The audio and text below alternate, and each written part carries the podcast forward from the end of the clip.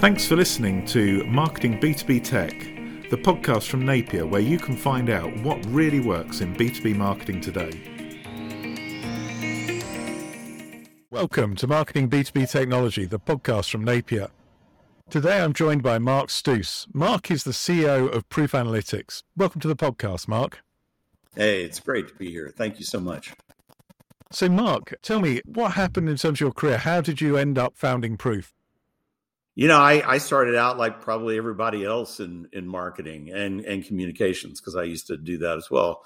You know, and I was beating my head against this brick wall of the inability of being able to prove the value of what we were doing, right? Where everyone understood that they needed to have marketing and communications, but they saw it more in terms of tactical execution rather than business impact. And so when there was a budget cut, the conversation was always around well, what activities, what levels of support are we going to lose?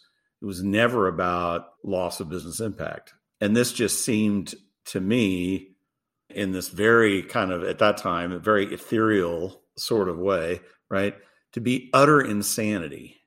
And so I got to a point where rather than cursing the darkness, I decided to try to strike a match I mean, I, I hated math in high school, but all of a sudden, when I rediscovered it in my late 20s, early 30s, professionally, I I really gravitated to it. And so I I started, you know, with a team, I started kind of scaling the heights of this problem and got to a very high level of maturity, not in the B2C side, which is, you know, had already done all this long before, right?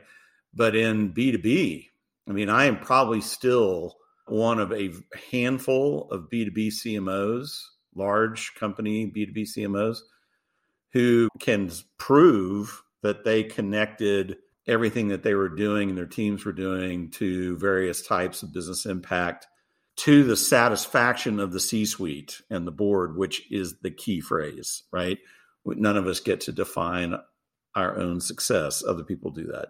And so, you know, I just kept I kept on going.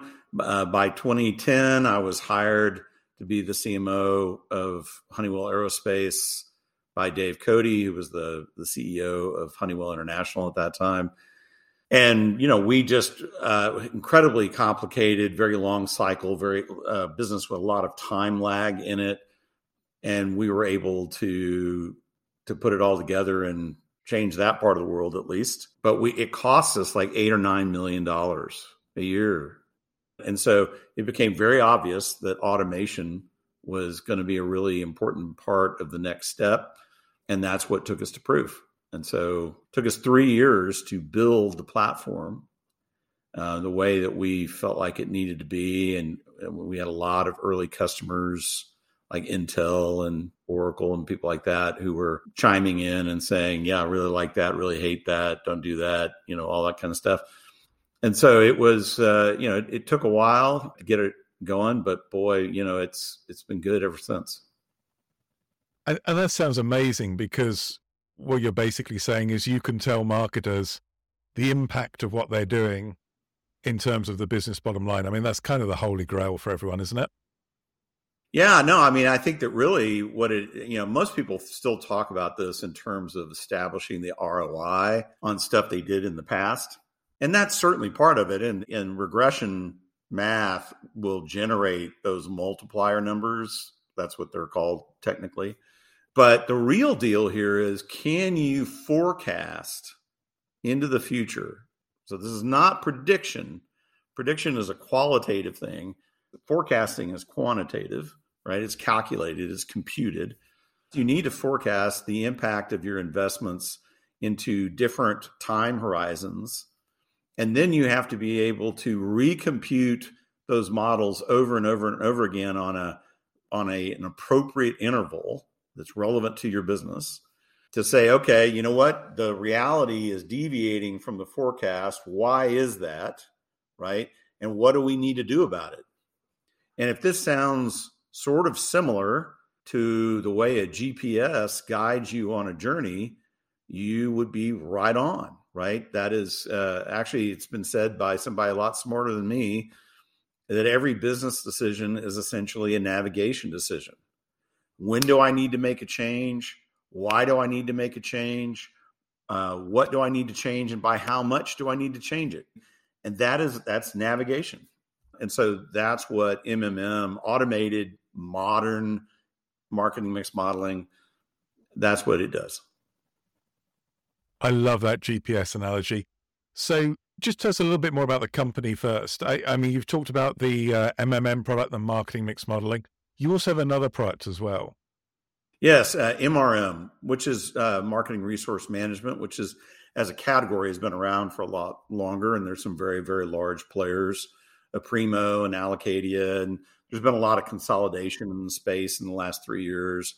It's historically very expensive uh, so, like a you know, if you were to buy, you know, I'm these are general numbers, but if you were to buy 300 seats for Aprimo, you're probably looking at a million and a half in license fees and another million and a half in implementation costs. So, your total cost year one is not for the faint of heart or the slight of wallet, right? We came along and we said, look, that just doesn't make sense anymore and th- and this was happening before the bottom fell out of the economy, which made it even more relevant. You know, SaaS is supposed to, I don't care what SaaS you're talking about, SaaS is supposed to make things cheaper, not more expensive, right? And so we came out with a MRM product uh, native on Salesforce Lightning. We're the only one that uh, has that. So we have automatic data sync within minutes after you spin up Proof MRM. It's automatically syncing with whatever Salesforce clouds you have. This is the tool that this is essentially an ERP for marketing, right? Or for go to market. It's tracking your planning, your budgeting, your approvals, your asset management. It's it's all that stuff. And it's a very known category. We're just disrupting the heck out of it both from a product point of view and a pricing point of view. That's amazing. I, I mean, how do you get down to such a low price when your competitors, you say, are, are many times more expensive? What have you done that's different? Well, I think that that you have to look at price. I mean, there's a there's a huge reason why price is one of the four P's of marketing, right? And this is a this is something that a B2C marketer totally gets and deals with every day. But most B2B marketing teams don't even touch pricing. So they're trying to constantly sell value, and there's nothing wrong with that. That's really that's part of the equation. That's really important, right? But uh, you know, I can remember when I was 16 getting my first car and I had to buy my own car and I really wanted this BMW 3 Series. And there was actually one available for low dollars, relatively speaking. And I and I told my dad about it, and he goes, "Well, you know, it's it's not a deal unless you can afford it, right?" And it was a that was a really tough point, and and the same applies today to enterprise software, right? You can you can have great value; it can be totally worth it from a value standpoint, and if you can't stroke the check to buy it, it's not happening, right? So you have to price based on where the market is, the reality of the market, risk factors. I mean, SaaS customers have never been more risk averse than they are today. And that goes back probably three years now. They're dispensing more procurement teams are saying, I'm not doing annual contracts prepaid, right?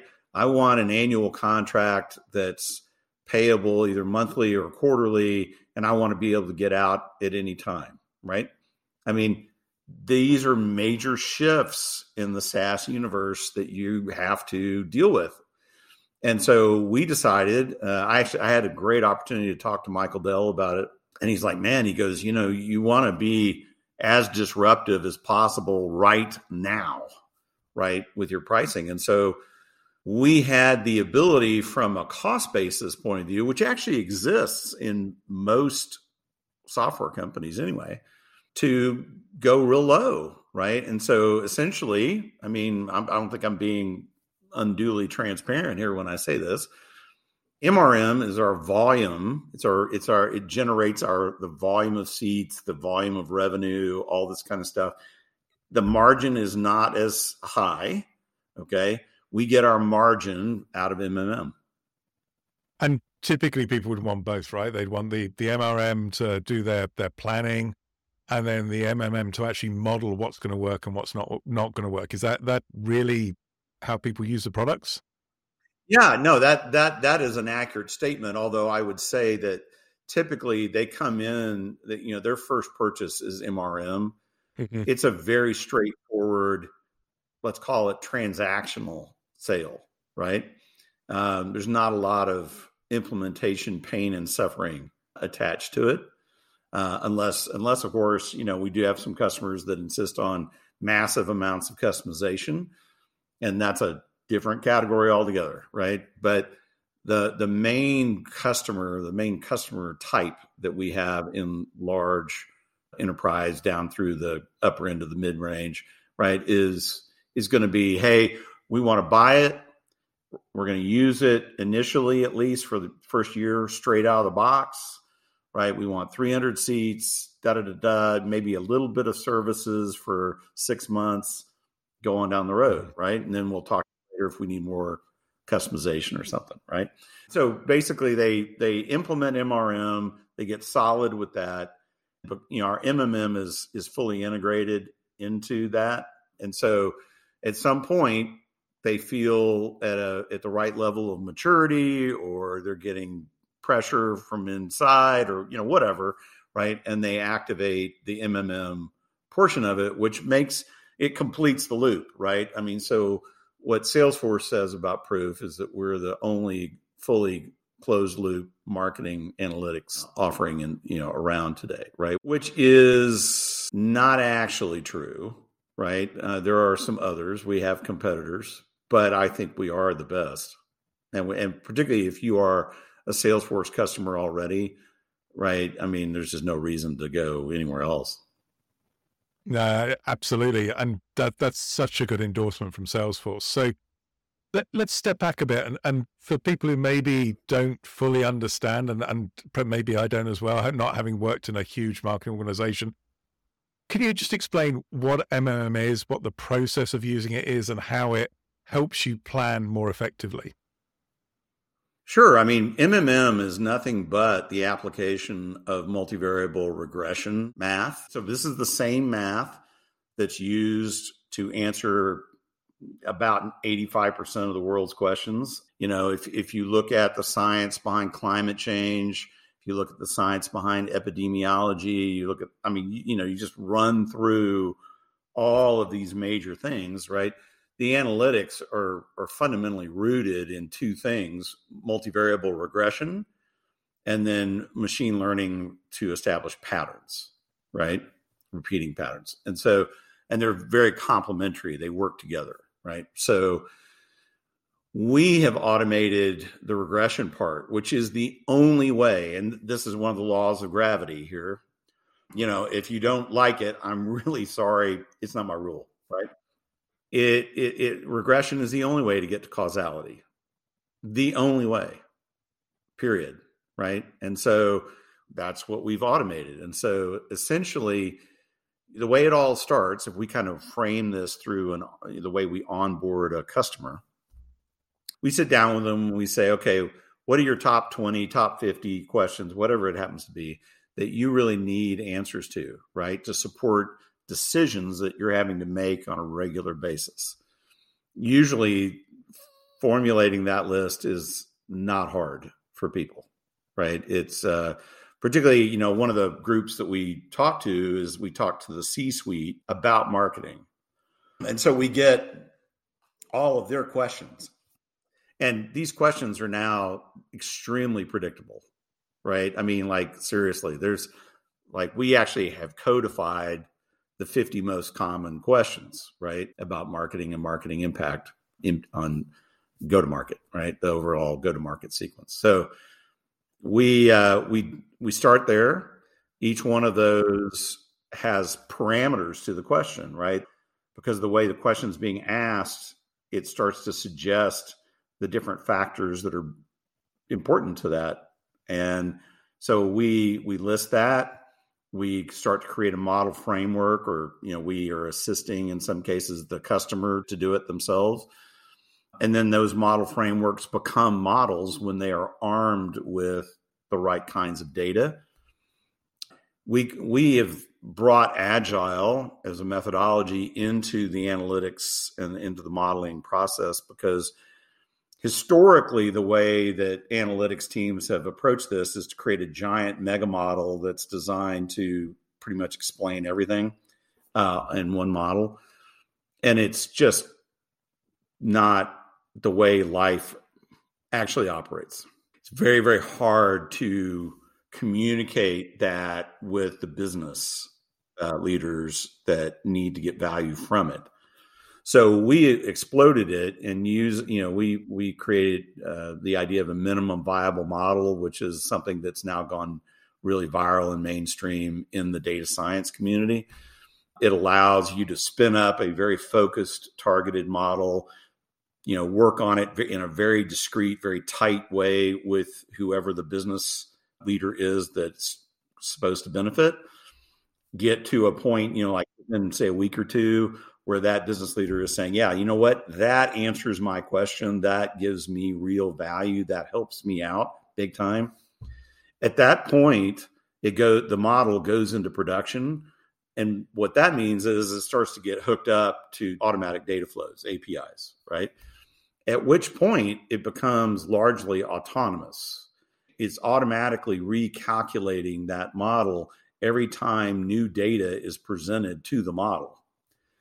So, this is why this system actually does literally work like a GPS because you are throwing out a forecast, right? So, this would be in GPS terms, this would be your route to your destination, right? And then as as you move forward and you have to adjust and bad things happen or good things happen that get in the way or you know they either hinder what you're trying to accomplish or they make it even more effective um, you're having to make changes right just like you're being ultimately like going back to the gps gps is saying hey tons of traffic ahead if you stay on this route it's going to totally suck you're going to be an hour late right to dinner or whatever but if we reroute you, if you go right, left, right, left, right, you'll only be 10 minutes late and it'll all be good. Right.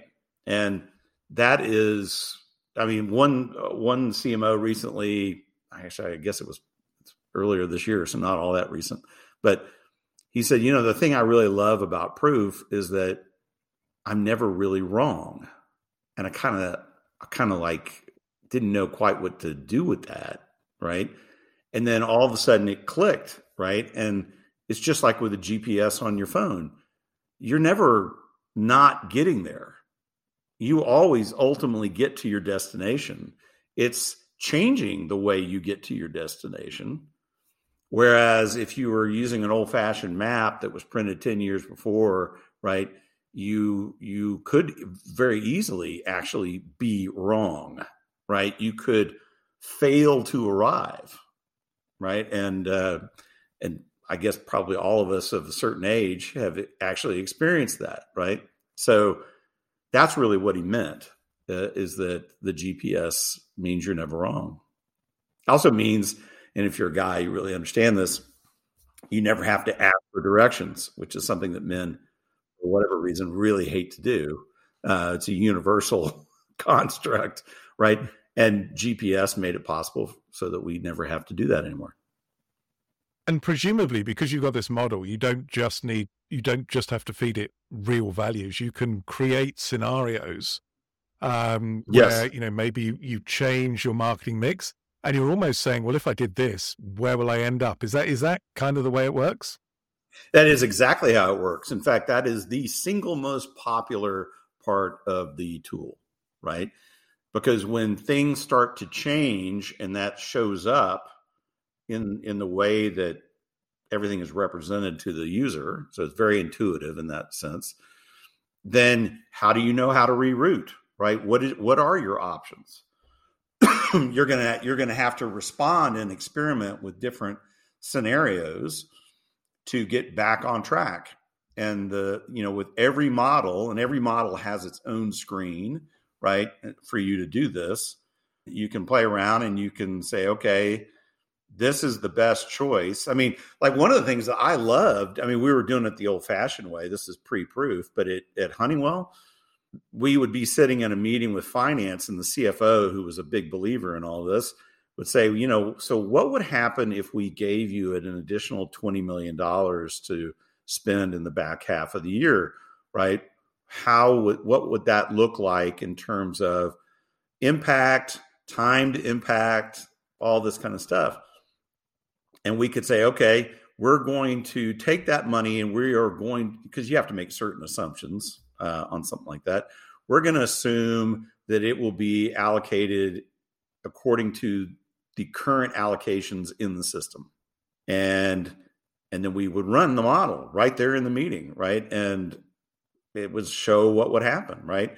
Now what was really interesting is that there's you know what you're really trying to do is you're trying to optimize spend in light of results and the results are often time lagged well into the future so all of that has to be computed and it all has to kind of be packaged into a single answer like that.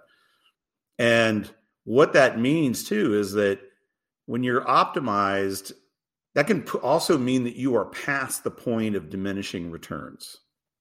So it can mean actually, if we continue spending more and more and more money in this particular area, the amount of goodness we're going to get back is is not worth it. We kind of have maxed it out under the current market situation. And so don't spend any more money in that area right now because you won't get any additional value. The the really the really super compelling uh, scenario is when it shows that you're low on the S curve, low on the optimization curve, mm-hmm.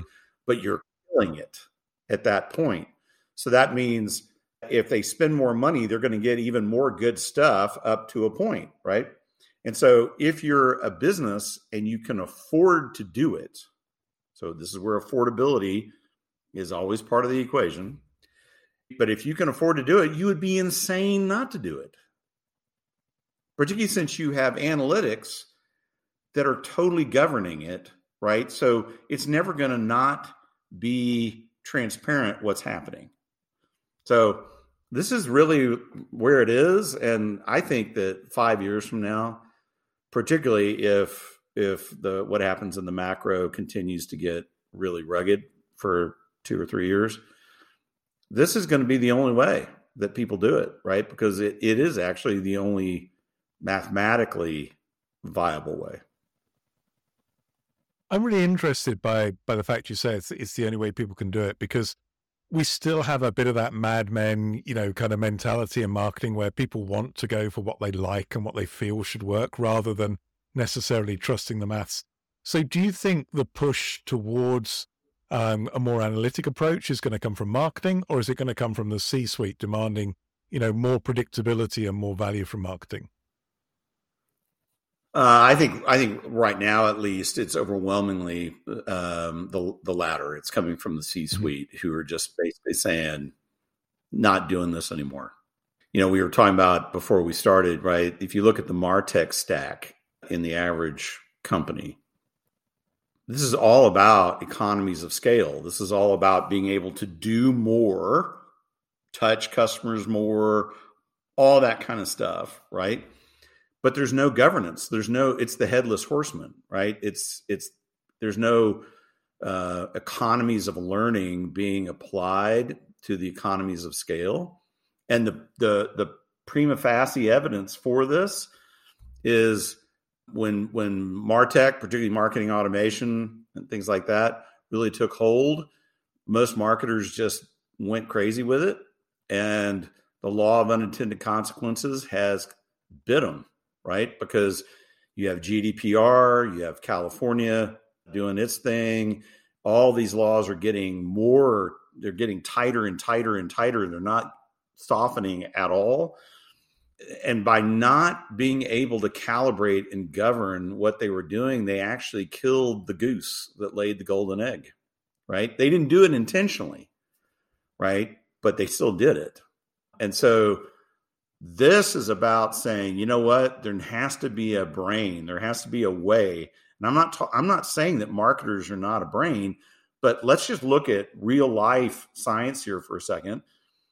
The unaided human brain can't process more than three or four variables at a given time. And if one of them is one or more of them is extensively time lagged in its relationship to effects, right? You're screwed. You're just totally screwed. You are the human brain is not going to be able to intuit its way to the truth. So you have to have math. And the, and if we look at B2B go to market, we're talking about every model has 50 factors in it, thereabouts, more or less, two thirds of which represent things you don't control. It's the wave that you're trying to surf in the model, right? That's two thirds of the model.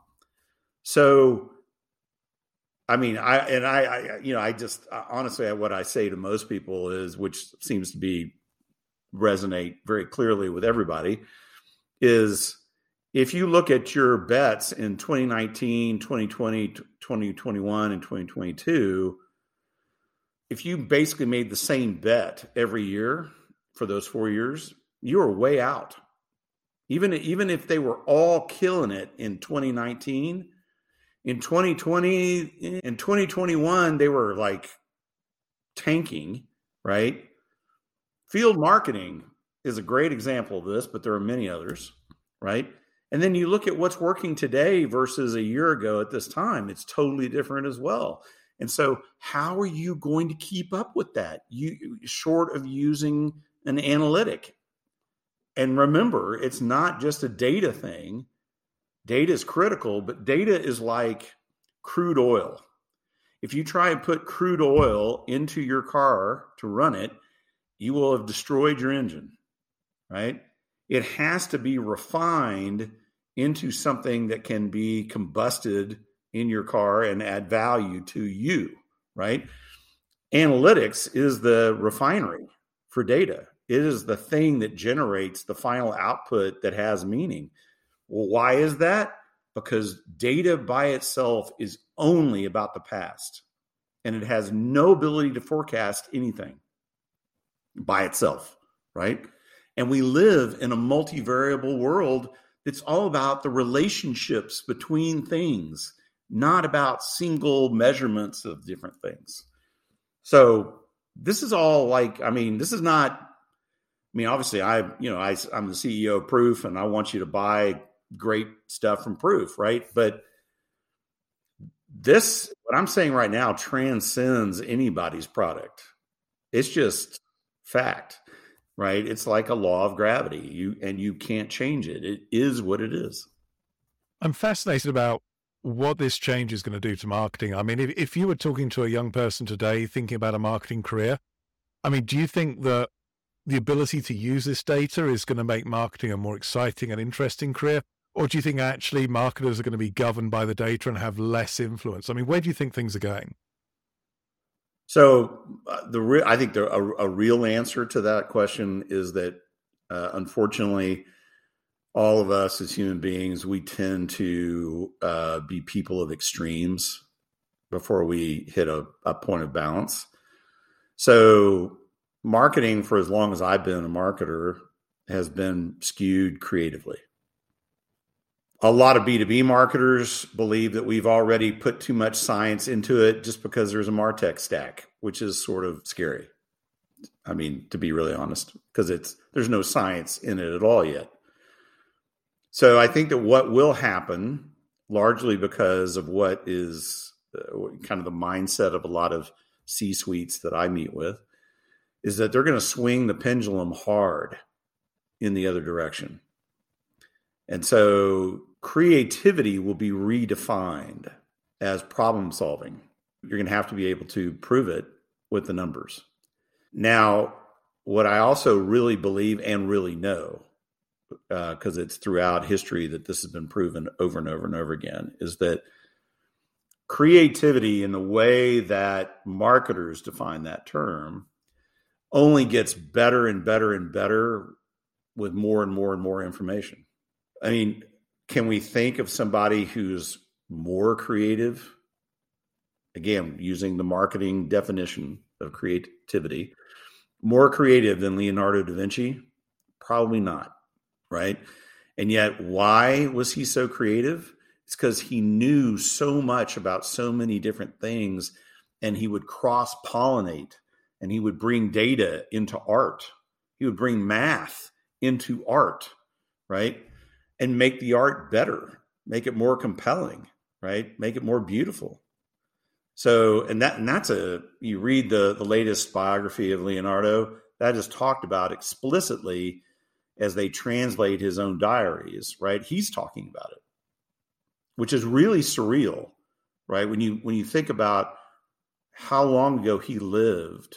Actually, the same is true for Aristotle. Aristotle also talked about this. That's even further back, right? But it's it's when you read what they're talking about, it reads just like today. Another kind of example of this, real fast, right, is that there's a lot of tension between marketers and business people, right? Same kind of tension actually exists between business people and data scientists.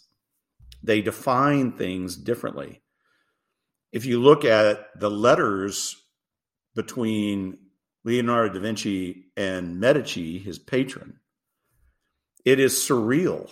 It really is to see them having the same arguments, right? That that we're all so familiar with today, right? I mean, Medici's basically going, look, man, I'm at I'm at war with Venice, and I need those war machines that I hired you to build for me.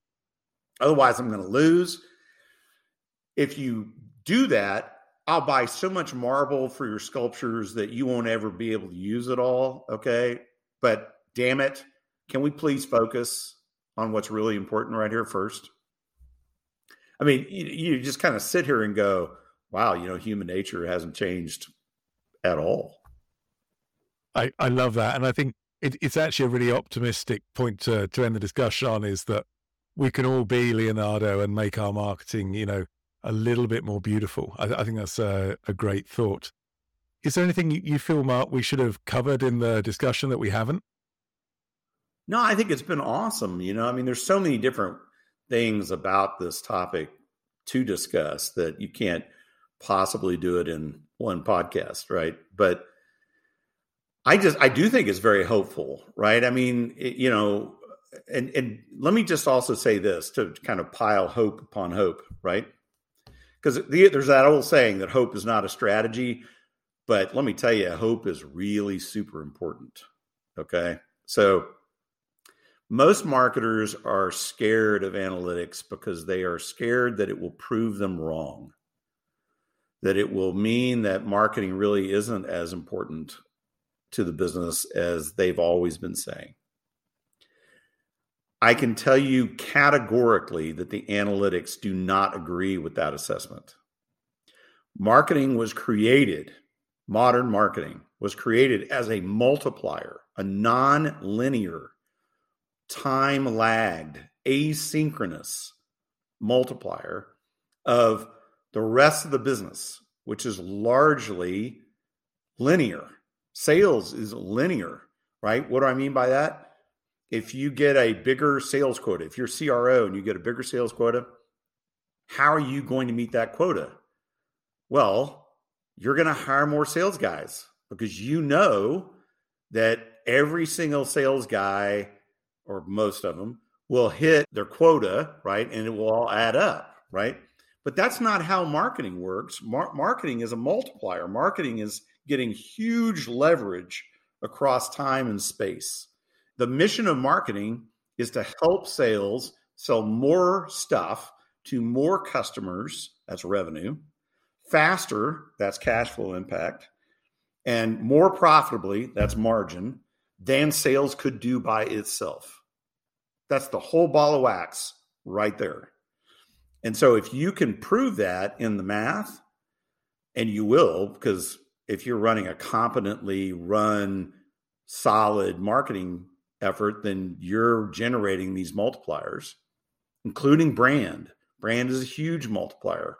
on stuff that really matters. It's not ethereal at all. Anybody who said that brand is soft, you can't measure it, can't understand it, it's all kind of like metaphysical and all that, literally doesn't know what they're talking about. So, this is all really, really great stuff for marketing. If marketers will grab a hold of this math, this approach, whether it's you buy proof or you buy somebody else's product, right? It really doesn't matter from that standpoint, right? You will be more successful and you will have a better career and you will enjoy yourself exponentially more than you currently are. You have the best damn job in any company except for one thing, and that is you can't prove your impact. And so you get sucked into these really debilitating conversations with the business that end up in budget cuts and recriminations and arguments and all this kind of stuff. And psychically, it's just terrible. Right. So let's fix that. Right. Let's stop doing this crazy shit that we've been doing and let's use the math that's been there to solve the problem and it'll all be good. Trust me, it really will. That's such a positive way to end. I love that, Mark. I mean, just one last question. You know, if people want to follow up this interview or find out more about Proof Analytics, how can they get hold of you? So I'm, you know, my big channel is LinkedIn. So I'm very easy to find on LinkedIn. That that would be choice number one. Uh, DM me on Twitter. Uh, that's another good one. I'm still there. I'm kind of weighing it back and forth right now, but I'm still there. And then, you know, our URL on the website is proofanalytics.ai. Don't try and email me. It's like I, am I'm, I'm, you know, I, I'm, I'm 56, but I kind of operate like a 26 or 27 year old, right? I don't really use email very much anymore. So you're, you're going to get almost immediate responses from me on LinkedIn mail and, uh, and we'll go from there. That's awesome. Mark, it's been a great discussion. Thank you so much for being on the podcast. Hey, thank you for having me. Really enjoyed it.